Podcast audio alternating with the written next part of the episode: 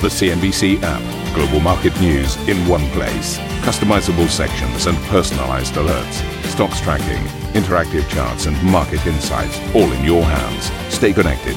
Stay informed. Download the CNBC app today.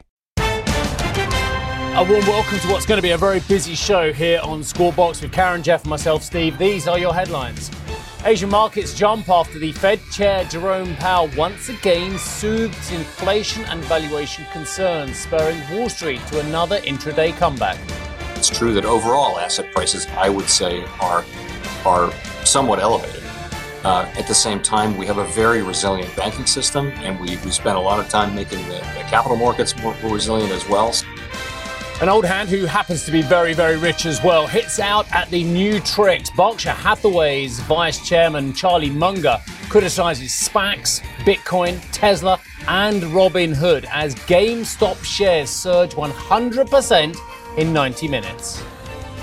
Shares and StanChart struggle after the earnings miss uh, today, with the lender posting a 57% fall in full year profit as impairments more than double. We'll speak to the CEO Bill Winters in just a few minutes' time.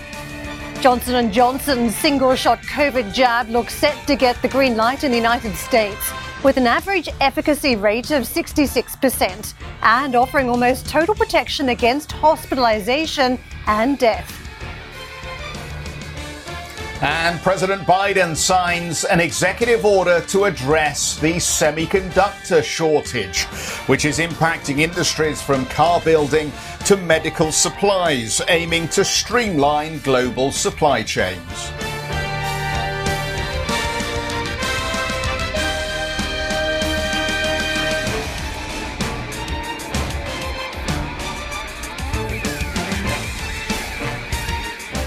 Right, it's been a big recovery for some brewery stocks of the world's biggest, Anheuser-Busch, but it's still down. Uh, what is it now? 6.7% year to date over one year period, down 14.5%. I've got a full year 2020 set of figures out from Anheuser-Busch. Revenue, though, in fourth quarter grew by 4.5%, positively impacted by continued volume recovery and revenue of um, growth of 2.7%. Full year 2020 revenue, though, declined 3.7%. Um, let's just have a look at some of the uh, the breakdowns there. They are saying they expect the top and bottom line results in full year 2021 to improve meaningfully uh, versus the full year 2020. I mean, of course, they're saying in an extremely challenging year, our teams rose to the occasion, finished the year with momentum in our key markets by leveraging our fundamental strengths as a company and capturing the benefits uh, of investments we've been making over several years. Cost of sales, this is very interesting. Cost of sales uh, in the fourth quarter increased by 7.9%, um, which is interesting in the fact that the cost of getting the sales out there, uh, of course, COVID related, um, in perhaps denting the margins somewhat there as well. But um, let's see if I can find you one more line for this group as well. Um, profit, normalized profit attributable to equity holders was two 0.15 billion US dollars in the fourth quarter 2020. And we'll have plenty more on those figures when our US colleagues speak to the AB InBev CEO Carlos Brito later today. That is an exclusive interview at 11:45 CET.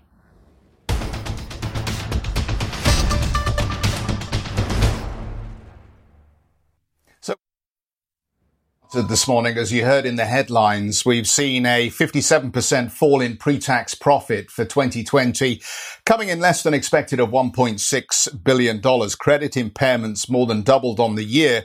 The lender announced it would resume dividend payments and complete a share buyback program that was suspended in April. Uh, Standard Chartered expects pre pre-pandemic growth rates to mostly resume in 2022. We're very pleased to have Bill Winters with us, the CEO of Standard Chartered. Bill, a very good morning to you. Um, let me just go in on the headline here because it is a headline miss. Uh, based on the uh, average uh, consensus of the analysts. Can you talk to us a little bit about the period that you're reporting on and how you see current trading? Yeah, maybe start with the with, with the uh, most important part, which is that we are getting back to normal. Current trading has been has been reasonably robust. So, in uh, certainly in, in, in, our Asian markets that have uh, done a, a, pretty good job of containing the pandemic, Uh, we're back to growth momentum, which is uh, very similar or, or even better in some cases uh, than the pre-pandemic levels. That's very encouraging. Uh, we're seeing a, a, return to normalcy across most of our markets, even those that are still in, in, the grips of the of the pandemic. I think 2020 was a difficult year for uh, for analysts to try to navigate through. Uh, basically, we're, we're delighted with the relative resilience of our balance sheet. I And when we think back to where we were a few years back, had we had the kind of credit buffeting that, that we had this year, uh, with a book that we had three years ago, we would be in in, uh, in a quite challenging shape right now. But in fact, we've, we've got a good, clean balance sheet. Uh, we've got a growing customer base, a growing client base. Uh, we've had a, a, good recovery in, in key areas of, of, wealth management, continued strength in, in, financial markets into the fourth quarter, and we think that puts us in, in pretty good stead as we as we come into uh, 2021 and uh, and get back to a year that, that by the end of the year should feel a little bit more like normal. Could you put a bit more flesh on the bones for us on the credit book here? Obviously, impairments doubled over the period. Um, I, I, guess uh, some will be asking, what does that mean about the quality of the loan book at this point? And what do you think those impairments are going to look like as we run through the rest of this year? So the, the, the, bulk of the uh, loan impairment that we took this year was in the first half of the year. So we, we got ahead of the curve uh, in terms of provisioning on the back of the, the onset of the pandemic in, in Q1 and then the uh, obviously the, the, continued deterioration in Q2. Uh, so we took quite substantial provisions in the first half of the year. The second half of the year was is much closer to normal. And uh, when, when we look at the, the overall quality of the book, we've had a reduction in the the designation for credit assets that, that we put into the let, us keep an eye on it category. We call it early alert. Uh, and that's actually dropped by uh, $3 billion or close to a quarter uh, in the fourth quarter, which is probably the clearest indication that the credit quality overall in the book is improving uh, relative to what we feared might be the case. Now, I'll say that we, we, were very heavily provided in the first half of the year. We haven't had much by way of actual losses coming through. And I think that's something that you've seen in, in common with a number of, in particular, the Asian banks, which were the provisions were high, uh, but the the economic uh, impact of that through to actual uh, actual loan losses has been pretty muted. Bill, you've um, you've you've circled on a target of uh, getting the ROTE up from three percent to seven percent by 2023. I have to say, most of the banks that we've been talking to through the earnings are signaling something in excess of 10% as their target. Is 7% ambitious enough? And why aren't you looking for something stronger? You know, our, our, target is very clearly 10%. And we, are very clear that, uh, as was the case pre pandemic, uh, we continue to think that we can achieve a 10% plus return on tangible equity. What we've said is that uh, on, between 3 and 10 is 7 uh, and that we want to get there by 2023. So just you know, two and a bit years from now. Uh, so no, we're, we're absolutely uh, maintaining our target of 10%. And when we look at, at how we how we get there, uh, we get there by growing at five to seven percent uh, uh, in terms of our income. That's something that we had done consistently pre-pandemic. We clearly took a step back, in particular as a result of much lower interest rates. Uh, that's a, a, reset at a lower level. But that five to seven percent growth rate, we think, continues to be the the appropriate target for for Standard Chartered in terms of income, and we we can do that uh, from this lower base. Now, we've indicated that income in 2021 will probably be about flat relative to 2020 because the full impact of the rate reductions a year ago is still flowing through. But as that flows through completely, uh, we will have clearly a, a, an uptick in income in the second half of the year, is our expectation. Uh, and that will flow through to that 5 to 7% consistently. We have maintained that we can do that with expenses uh, that are rising considerably slower, so less than inflation, uh, that we can do that with our risk weighted assets or our capital. Uh, growing at, at, less than our, uh, our, our overall balance sheet and less than income. Uh, so the, the combination of, of, faster income growth, contained expense growth, which we've done consistently for five years, capital discipline, which we've done consistently for five years.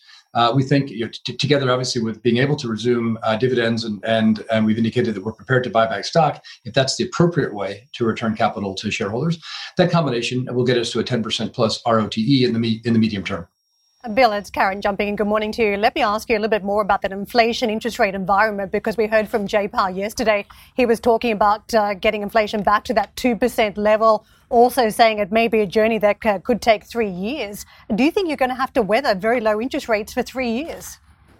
Uh, we do, yeah. Uh, and, you know, we, would be delighted if, uh, obviously, for the right reasons, interest rates were to pick up in the meantime.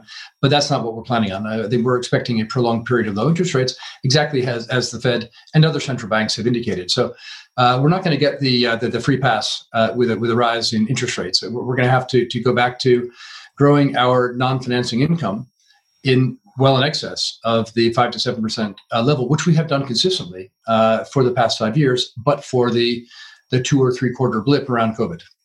A lot of us are curious about the pent up demand story, and Asia's been much further ahead in terms of getting back on its feet. Are you getting any clue that there, there is an element of savings being built up and uh, people who have saved that money are then willing to spend it on credit cards or to draw down on savings once economies are back open? Yeah, I think where, where we're seeing it uh, first and foremost is, is in a, a, lack of loan delinquencies. So, know, there, there were various forms of debt moratoria or, or payment holidays that were in place over the course of, of 2020, in some cases even into 2021. Uh, but as those have, have come off, the uh, the consumers uh, are overwhelmingly willing and able to uh, to get current again on their debts. Uh, so that, that's the clearest indication that there's savings in the system. Uh, but I think we see it in terms of deposit, deposit balances. We see it in terms of, of corporate activity. Uh, M&A activity is picking up. Uh, it was difficult to complete a merger uh, or acquisition during the COVID days simply because uh, due diligence was, was, was very difficult to do without traveling or, or visiting sites. as those restrictions ease, and of course it's not completely eased in most of our markets, but it is easing, the level of M&A activity is picking up. The level of cross-border financing and investment uh, will pick up over the course of this year. So yeah, I think there is a, a fair amount of pent up demand. Possibly that's going to translate into a, a, a short term bump in inflation. Uh, but I think the, the, the disinflationary forces, uh, as as uh, Fed Chairman Powell has indicated, are still pretty structural. Charlie Munger's worried, Bill, about the situation, about what he calls stupidity uh, and cultures that are encouraging people to gamble on the markets as well. Peter Costello, who runs the Sovereign Wealth Fund over in Australia, thinks central bank actions have left them with little firepower and could create a broader market crash as well. Do you share those concerns, uh, given what you just said earlier uh, about interest rates staying pretty much where they are for the next couple of years? I look, there are indications that, that the broader uh, stock market is frothy. Uh, whether it's uh, the, the, various valuation multiples would indicate that the markets are certainly some aspects are topish. That does not apply to banks. I'll add very quickly. Uh, banks are, are uh, as a sector, I would say value stocks generally uh, don't look like they're very fully valued right now. But that's that's the nature of of the the, the, speculative hype that we're in right now.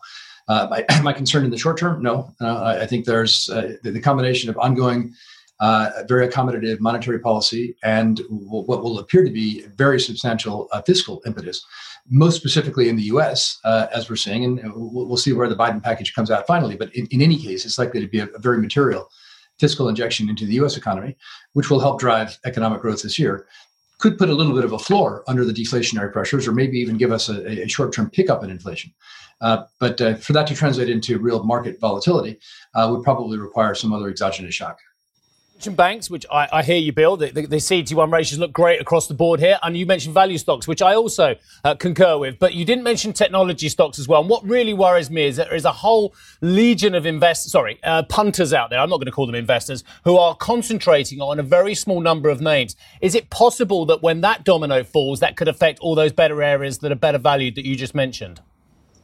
It's always possible. I mean, we, we all remember the, the, the dot com bubble very well, and when the, when the bubble burst, of course, it, it hit the the technology sector, the the the, the, com, the dot coms very hard, uh, but it spilled over to the broader economy, and, and some would say even led to a, a what, with the benefit of hindsight, was a relatively mild recession, although it felt uh, it felt pretty acute at the time. Uh, so yes, possible. Uh, but the I think there's there's still a, a, very active debate over over what the value is for some of these these uh, tech stocks or tech giants. And when we look at the at the at the the, the follow through to the dot com bubble and the number of companies that that felt bubble-ish at the time that have gone on to have uh, market values in excess of a trillion dollars, uh, who's to say that they were were not grotesquely undervalued at the peak of the dot com bubble rather than the other way around? Um, thankfully, I'm not a stock stockbroker. Always a pleasure speaking to you. Thank you very much indeed for joining us uh, and taking all our questions. Bill Winters, the CEO of Standard Chartered. Shares in GameStop again. Shares in GameStop more than doubled in the final 90 minutes of Wednesday's trading session. So if you don't think this is madness, I'll just say it again. Shares in GameStop more than doubled in the final 90 minutes of Wednesday's trading session. I'm sure you were all investors out there who were getting involved in this stock. Just investors, yeah? As volatility returned to the favourite stock of the Reddit trading forum Wall Street Bets, uh, they continued to skyrocket in extended trade. GameStop announced the departure of the CFO Jim Bell, initially sending the stock lower. Business Insider reported Bell was pushed out by new board member and Chewy.com founder Ryan Cohen. Half an hour before the rally started, Cohen tweeted an image of a McDonald's ice cream cone with a frog emoji. Is this real? Is it, April Fool's Day or something? I came into this business to talk about investment and, people's wealth over a longer term period, over about economy, about politics, which I have, have studied extensively as well. I didn't come in thinking that it was normal behaviour for a stock to double in extended trade and then someone to tweet. I'll, I'll finish the read because Karen's uh, peaked by this one as well. An image of McDonald's ice cream cone with a frog emoji leaving investors dissecting his message. Wow. Yeah, that's what we need to dissect. A frog emoji and an ice cream cone to work out whether we buy or sell a stock. It's yeah, that's just the one. another colourful way of describing some excess in the market. I mean, if you think about what you've covered in your lifetime, what does that mean, you've covered other excess too. You've covered the dot com bubble, you covered the, the XM markets before the crash Yep. around the financial crisis. Yep. This is part Yeah. of another journey around excess. so you agree that we're in a bubble? I think we can all see bubbles in the market, whether we've got Well, one overall bubble that's going to Jay Powell pop can't. the, the market Do you index. know, I think Jay That's the Powell big gets it. Do you know what? I think the, I, I remember an interview with Jose Manuel, uh, Barroso a few years ago when he was the European Commission president. I don't know if Jeff can come in or we're allowed to do this, but I remember that interview, and I remember saying, "But you know that the EU's got this huge problem here, but you keep saying everything's fantastic. There is no existential crisis." Do you know what he said to me off camera? And I don't think I'm giving away anything indiscreet. He said, "What do you expect me to do?"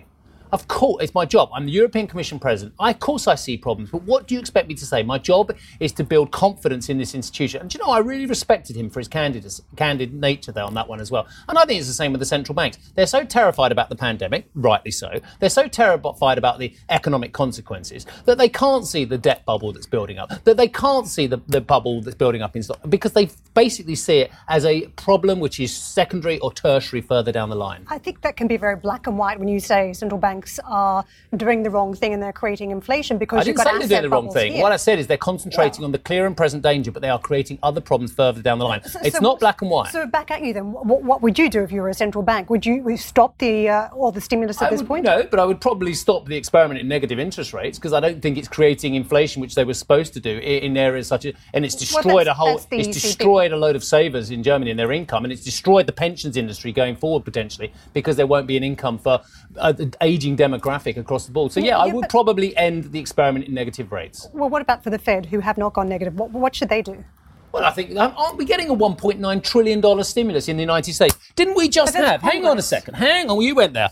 Didn't we just have new home sales surging at the start of the year, 923,000 pace, sending lumber through the roof, copper through the roof as well. If that isn't an inflationary and strong stimulus coming from the economy, then what is? But that's not the central bank. That money is coming through Congress. So It's what the- would you do if you're Jay the- It's Powell? the economy. It's the economy. Pe- People so aren't you'd buying. raise not- interest rates because you've got that stimulus coming I, I didn't through. say that. I said that we have ter- secondary and tertiary problems further down the line, which could be bigger than the problems we've got now potentially. Well, unfortunately, the problem is I, I don't think you can fix all parts of the economy. Uh, it's it's an So issue where you, you stimulate. one part, but you create a greater I problem think later that on? is the unintended consequence, and it is a fine balance between allowing the stimulus to go through the system so you don't have economic scarring, you get the economy back on its feet, then slamming off some of that stimulus so you don't spook investors, but you stop asset bubbles. It's an incredibly difficult job. Yeah, uh, and they're creating more problems by increasing the, the stock of debt in the world to the levels it's at now, levels we've never seen historically. But what's the answer? You, you don't stimulate, you, you don't put economies back on their feet, you, you don't take the, what is is the answer considered creating necessary billions, action. uh, uh, hundreds of thousands of zombie companies that really couldn't finance themselves in the real world? Is that the answer? Because we still have loads of zombie companies left in Europe from the last crisis.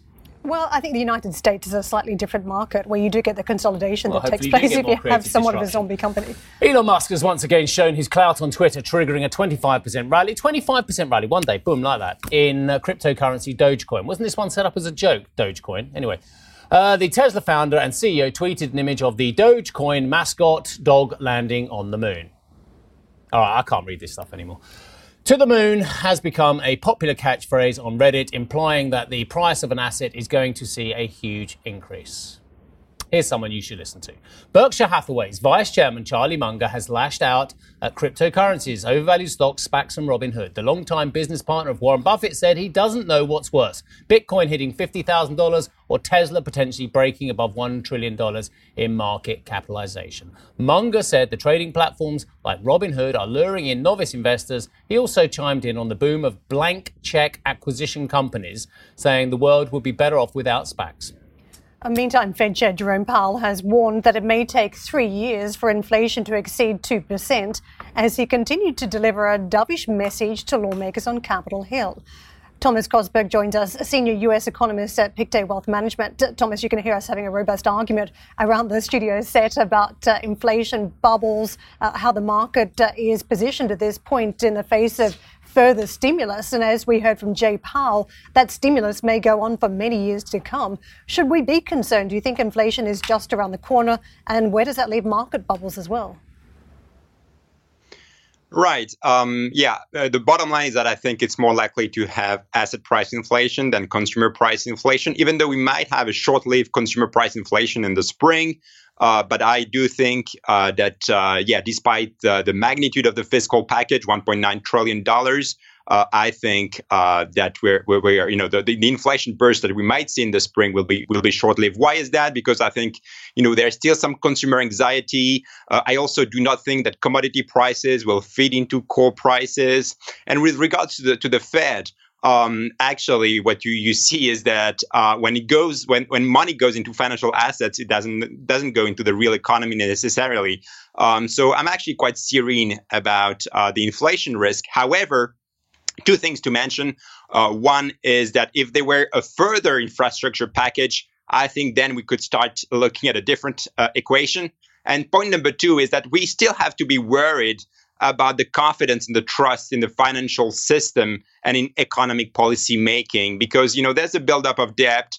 Uh, confidence so far is actually quite strong, even though you see uh, you know at the uh, uh at the edge of the system uh, some gradual erosion in confidence, but confidence is still there. Uh, but you know things can turn on a dime there, and we need we need trust in the financial system, and we have to be careful with economic policy making, not going to extreme. Uh, Thomas, what we have seen in the last couple of weeks as market rates have spiked, it has taken some of the, the excess out of uh, particular stocks and parts of the market where there's been rapid momentum in recent months. I want to ask you about the outlook then from here because it feels as though we could be in for a couple of bumpy quarters on this bounce back recovery story. A little bit like what we saw last year when we saw a plunge in some of the demand numbers based on, on the services economy being largely shut. It doesn't feel like normal numbers are going to come through. We're going to get a spike potentially as economies open up and then a bit more normalization, maybe more spikes down the road. How do market rates weather that storm that could be coming? Well, regarding long-term rates, uh, I think what's going on right now is that there is, you know, the bond market is testing the Fed. Uh, Jerome Powell on, uh, well, you know, two days ago was quite serene about long-term rates. Yesterday, he showed a bit more cautiousness by mentioning, you know, those three years. Um, you know, insisting on three years before the at least three years before the first rate hike. So he starts to lean against uh, the rise in long-term yields, but you, he, may have to do a bit more um, you know, the, the bond market may, may again test the, the Fed, uh, in my in my view. Now, I, I do not think the Fed's tolerance uh, to the rise in long-term yields is, is that elevated. Uh, you know, the U.S. economy has a lot of debt; it's very sensitive to long-term rates. I think the Fed will start to lean against the rise in long-term yields uh, uh, more than it ha- it has uh, in, in in the past few days.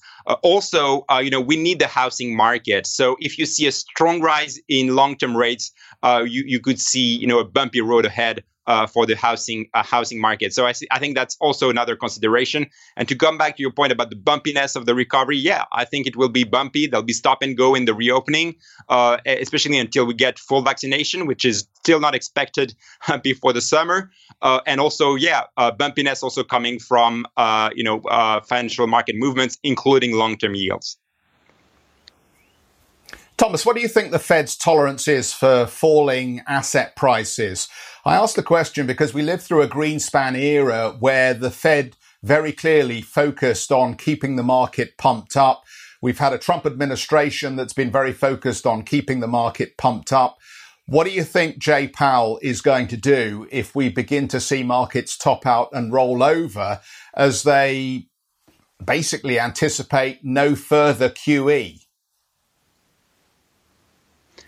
Right. Um, and, you know, I think the Fed's guiding principle is first do no harm. They are worried about a recession.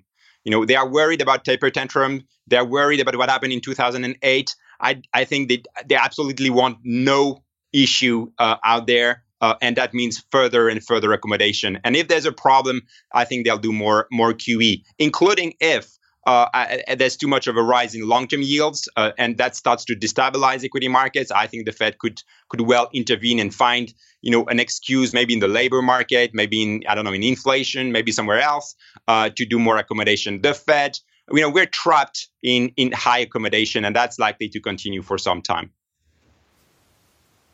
I think you've nailed it, Thomas. Thank you so much for that. And it uh, feeds back Thank into you. the conversation we've been having on the program over recent days. Thomas Costerg, the uh, senior US economist at Pictet Wealth Management. Steve, there you have it. The Fed is focused on keeping asset prices higher.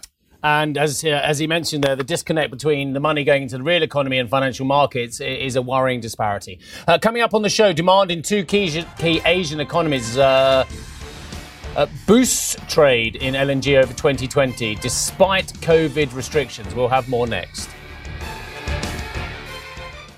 Listen to CNBC's Beyond the Valley, the podcast that explores the biggest tech news from across the globe. Join me, Arjun Kharpal. And me, Tom Chitty, every week as we bring you insights into the top stories, unpack the latest trends, and find out where the industry is headed. Now available on Spotify, Apple Music, and Google Podcasts. Welcome to Squawk Box, your headlines. Shares in Standard Chartered uh, struggle after the lender posts a 57% fall in full year profit as impairments more than doubled. The CEO, Bill Winters, tells this show the bank is well placed. We're delighted with the relative resilience of our balance sheet. And when we think back to where we were a few years back, had we had the kind of uh, credit buffeting uh, that, uh, that we uh, had this year, uh, with the book that we had three years ago, we would be in, in, in a quite challenging shape right now. But Revenue at AB InBev falls almost 4% over 2020, but the fizz returns in the fourth quarter as the beer market forecasts a stronger year ahead. Our US colleagues will speak to the CEO, Carlos Brito, in an exclusive interview at 11:45 CET. COVID claims uh, hit Europe's second largest insurer as AXA posts an 18% slide in net income, with business interruptions and event cancellations costing $1.5 billion. Asian markets jump after Fed Chair Jerome Powell once again soothes inflation and valuation concerns, spurring Wall Street to another intraday comeback. It's true that overall asset prices, I would say, are are somewhat elevated. Uh, at the same time, we have a very resilient banking system, and we, we spent a lot of time making the, the capital markets more, more resilient as well.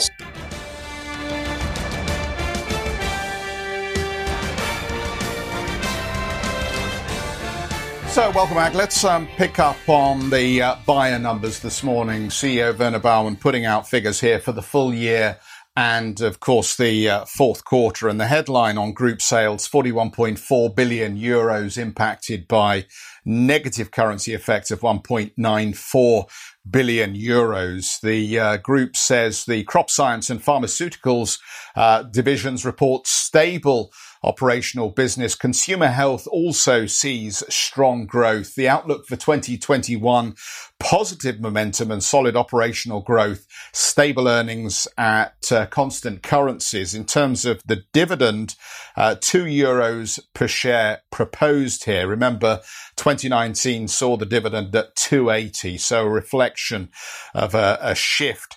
Uh, a lower dividend payout expected at two euros. Core earnings per share at six euros spot 39 cents. Um, the headlines earnings per share um, at uh, minus 10.68 euros here. The uh, group reporting a 20 or expecting a 2021 EBITDA margin before sales of around 27% with a, a sales outlook of 42 to 43 billion euros, which would be something like a, a 3% increase here It's been um, a, a, series of challenging quarters uh, for Bayer, with margin in particular under pressure as they've lost some share in uh, some of those higher margin uh, crop science, seed and corn businesses. Uh, but of course, one comfort I think for investors. Uh, perhaps two comforts, in fact. One is Bayer getting involved in the manufacture of uh, mRNA um, COVID vaccines. And the other, of course, is that we now look like we have a near term resolution on the claims over Roundup uh, with that deal reached at the beginning of February uh, for a $2 billion uh, dollar holding sum to meet future Roundup claims here. So we'll continue to pour over these numbers here, and no doubt Annette will weigh in a little later on on what she sees in these Bayer figures, guys. Thanks, Geoff. Uh, trade in liquefied uh, natural gas, uh, global LNG, held steady at 360 million tonnes in 2020, according to a new report from Shell. A recovery in demand in China and India, along with an uptick in winter buying, helped offset the impact of COVID restrictions. The study also forecast LNG demand will grow to 700 million tonnes a year by 2040, thanks in part to lower domestic gas production and new emissions targets in Asia delighted to welcome back to the show, actually, Martin Wetselaar, who is the Director of Integrated Gas and New Energies over at Shell. Martin, you and I have talked about LNG and gas and its role it plays going forward many times over the years as well. Uh, and, and, you and your colleagues have taught me a lot as well. But given the huge volatility we're seeing in price, I mean, record lows to six year highs just in the last year, is there a stable investment platform that can be created when you've got such extreme volatility? Yeah, I think so. I think the stable investment platform is really created by the fundamentals of the market rather than by the gyration of any uh, seasonally uh, seasonal factor that that can uh, that can lead send the price up or down. And the fundamental of the market is really that our customers and the countries that we serve um, are designing their own energy transitions. They're deciding that they move, need to move away urgently from coal, and they're turning, in, to a large extent, to LNG as a solution. And as long as that fundamental demand growth that we believe is going to be in the order of 3.5% a year for the next 20 years, doubling the LNG market by 2040, um, is going to provide the impetus for at least the prices across the cycle to reward investment, but also to remain affordable for consumers. But clearly, depending on seasonality and market circumstances, the prices can be up or down from the average.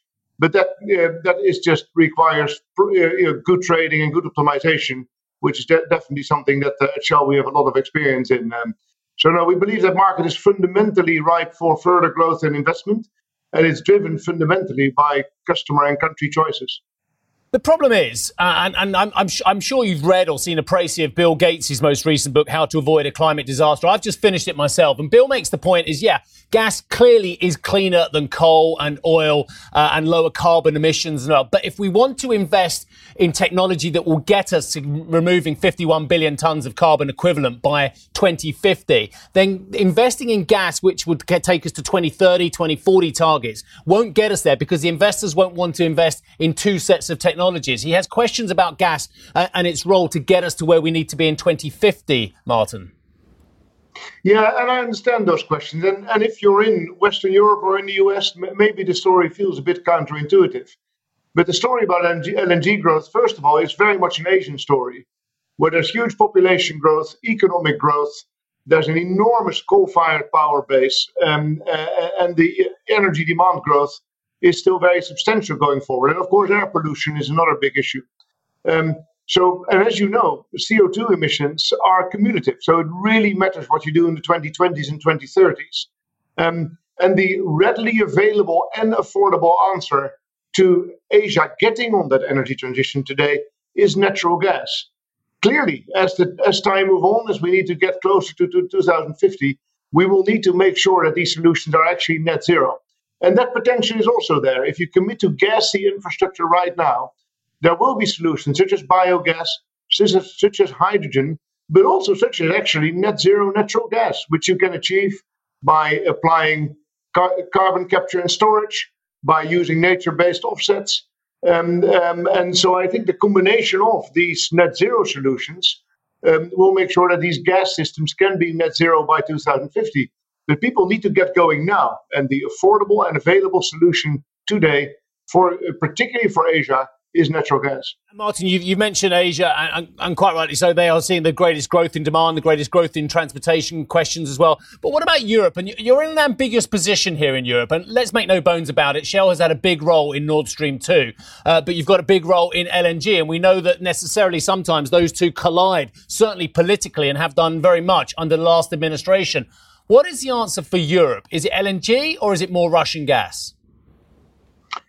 Well, I think the uh, answer for Europe is, is probably both. And perhaps just to, uh, for the record, we're a lender to, uh, to Nord Stream 2, and we do believe the project is uh, helpful for Europe's energy security. If you look at Europe, the story is a bit different than Asia. In Europe, the gas demand in the next 20 years is actually not going to grow, it will likely shrink. But the European gas production will shrink even faster by quite a lot. Uh, and that means Europe will need to import more and more gas. And if you're going to be in that position, you want options your energy security depends on being able to buy gas from many sources from North Africa, from Russia, from LNG, and, and buy the cheapest gas in the market on any given day. And for that reason, having lots of LNG receiving terminals in Europe, but also having good pipeline optionality to the main exporters eh, is important for Europe's energy security. Can I ask you a little bit more about that competitive playing field? Because Qatar is working on the largest LNG uh, project, uh, and that's uh, slated for production late 2025. But already some major players are concerned about aggressive marketing from Qatar in the lead up to that project coming online, and concerned about the sort of market share they'll be going after. What's it going to do in coming years? Well, if you look at the um, at the projection that we're putting out today, um, we're actually seeing the LNG market being relatively tight in the 2020s, even in the period of time that the Qatari expansions will be coming on stream. They'll be very competitive. Qatar has very cheap gas and can build these LNG trains at, at very competitive uh, cost. So it will be competitive gas, but it's coming into a market that is post COVID, that is recovery, uh, building on the world economic recovery post COVID, and that we believe will need all the LNG that Qatar can produce, including the expansion, and all the LNG that the rest of the world can produce. I do think, uh, you know, building on the recent volatility in LNG prices, there's renewed interest in the market in long term arrangements. People have become a bit wary about buying too much on spot. Um, uh, and so, my sense is these Qatari volumes and other volumes, such as our Canadian volumes, uh, will be well absorbed by a market that is hungry for energy. Yeah, Martin, just to, to, pick up on some of those points, I mean, uh, how do we resolve the issue of the uh, infrastructure fragility that's been exposed uh, both by the pandemic and, of course, this um, Arctic weather we've seen in Texas? I mean, as you point out, Asian LNG prices have spiked a thousand percent over the course of the last year, which is incredible volatility and very difficult to manage. And then uh, Texas um, uh, illustrated the weakness of supply chains because deliveries were effectively halted, forcing the government in the US to uh, impose by diktat requests for gas for human usage. So, uh, just talk a little bit about who pays for improvements in this infrastructure and how we get there. Yeah, it's definitely been a, a, remarkable year. Let me. Your point on the LNG um, uh, side is actually, uh, I think, uh, the the situation has not been as dire. There's been a few weeks of uh, of of relative shortage of LNG cargoes in um, in January that were always resolved without the lights going out anywhere. Um, and indeed, some of it was COVID related, where the Panama Canal had um, had, had, delays, and uh, and so my sense is that was a relatively one-off event that got resolved between buyers and sellers. Um, the Texas situation was, of course, uh, very much more significant in terms of, in the sense that the lights and the heating systems did go out and caused significant human misery um, in in the state. Um, but, but but this is really an, uh, to to me um, uh, just a, an element about bre- being prepared. And this was, of course, a really really freak incident. The, the temperatures going so low in Texas happen once in a lifetime or even less.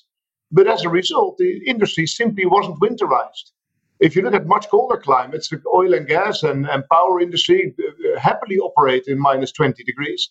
But you need to prepare your assets for it. And in Texas, the standards for this, but also the standards that the operators chose to apply, just couldn't cope with this kind of cold weather. Um, uh, and, and that will give pause for some thought. And I think the, the industry, together with the regulator, will need to decide how much to winterize the infrastructure in Texas going forward so that it can cope with the kind of extreme circumstances that we have seen. It is totally unnecessary from a from a fundamentals perspective. You can prepare your infrastructure for it, but it's more expensive, and that and that I think will now be the question: how much of that to do in order to make sure that in a future weather event, Texas can stay warm and well supplied. Thank you for listening to Squawk Box Europe Express. For more market moving news, you can head to CNBC.com. Or join us again on the show with Geoff Cutmore, Steve Sedgwick, and Karen Tso, weekdays on CNBC.